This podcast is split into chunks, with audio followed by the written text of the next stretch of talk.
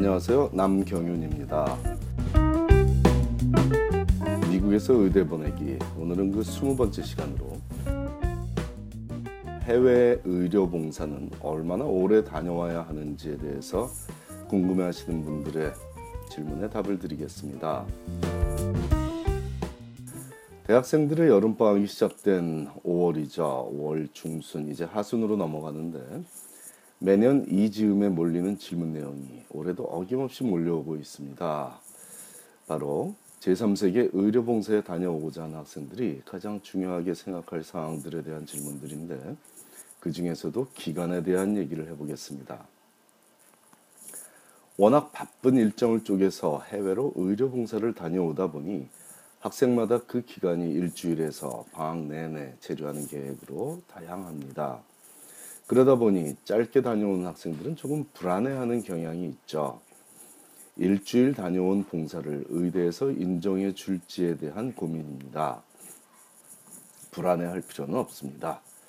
단 그 봉사 경험을 통해 무엇을 배웠는지에 대해서는 누구와 대화를 하더라도 확실하게 전달할 수 있는지는 매우 중요한 사항이고요. 그 점이 어떤 것이냐는 것은 의대에서 학생을 선발하는 기준이 될 겁니다. 즉, 기간이 중요한 것이 아니고 그 봉사 경험을 통해 어떤 비전을 갖게 되었는지가 핵심 사항이죠. 물론 이는 해외 봉사에 국한된 것이 아니죠. 어떤 경험이든 동일한 기준을 갖고 원서에 적어야 합니다.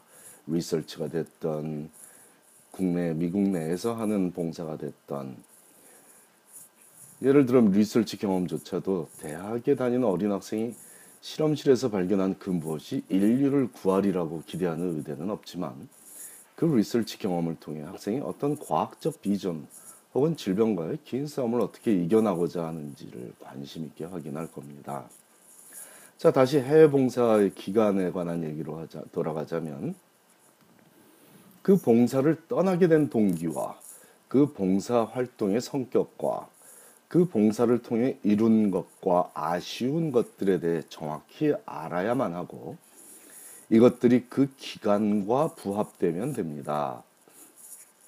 만일 큰 교회에 다니는 학생이 해당 교회를 모시는 많은 의료진 및 다른 교인들과 함께 떠난 의료 선기, 의료 선교에 참여했었다면 열흘간의 일정 동안 주로 비의료 행위에 투입이 되었을 것입니다.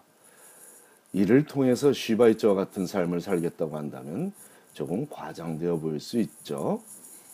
이런 경우라면 차라리 제3세계 환자들에게 주어진 열악한 의료 환경 및 삶의 질이 학생에게 글로벌 헬스 시스템에 대한 관심과 문제의식을 주었다면 이것이 더 솔직하고 정확한 얘기로 들릴 것입니다.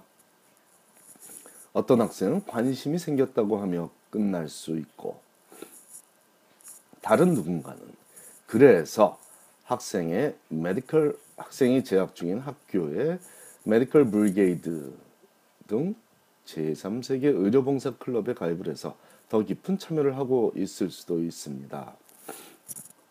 이 두 가지 경우에 첫 번째 학생보다 두 번째 학생이 꼭 더 훌륭한 학생이라고 말하지는 않습니다.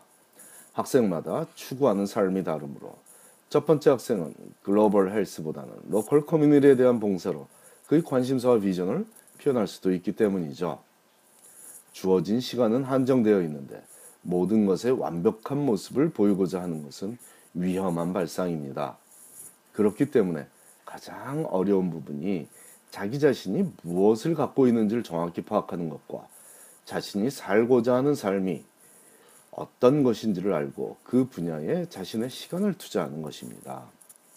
홈런 타자와 교 타자는 타격 자세부터 다르며 감독들도 그 타자의 성향을 정확히 알아야 필요한 순간에 그를 중요하듯 학생 스스로 자신을 알고 그에 맞는 자기 개발을 해야만 인류를 위해 보람있게 쓰임을 받을 수 있겠습니다.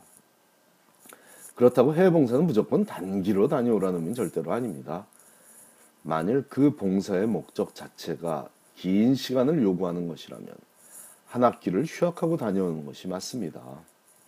어차피 스터디 어브로드를 통해 얻은 학점은 의대에서는 인정해 주지 않는 터에 일반 대학생들이 한 학기 해외에서 공부하며 견문을 넓히듯 pre-med 학생이라면 한 학기를 제3세계 환자들과 함께 지내며 그들이 사는 공간, 그들이 먹는 음식, 그들의 기후 등을 온전히 경험하고 와서 인류를 위한 그만의 비전을 얘기한다면 어찌 감동으로 전달되지 않겠습니까?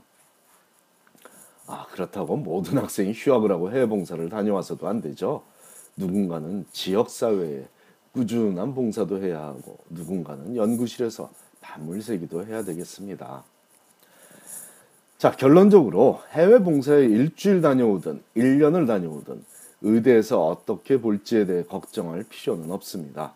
단지 자신이 살아온 흔적으로 남아있을 그 기간을 얼마나 효율적으로, 긍정적으로, 발전적으로 활용했는지에 대해 정확히 알면 되겠습니다.